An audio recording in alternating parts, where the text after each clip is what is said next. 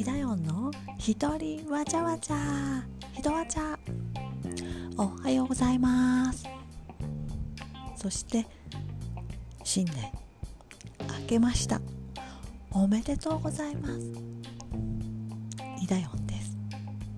2021年が明けました。今日は1月2日です。すみません。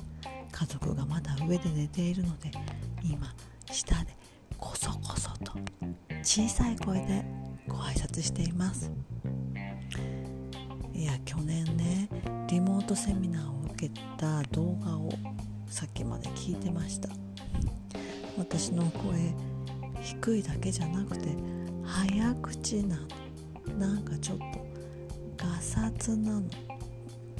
だから今年は少し声の質速度に意識を向けて私らしさ好きな私を追求していきたいと思います。ごご期待ください。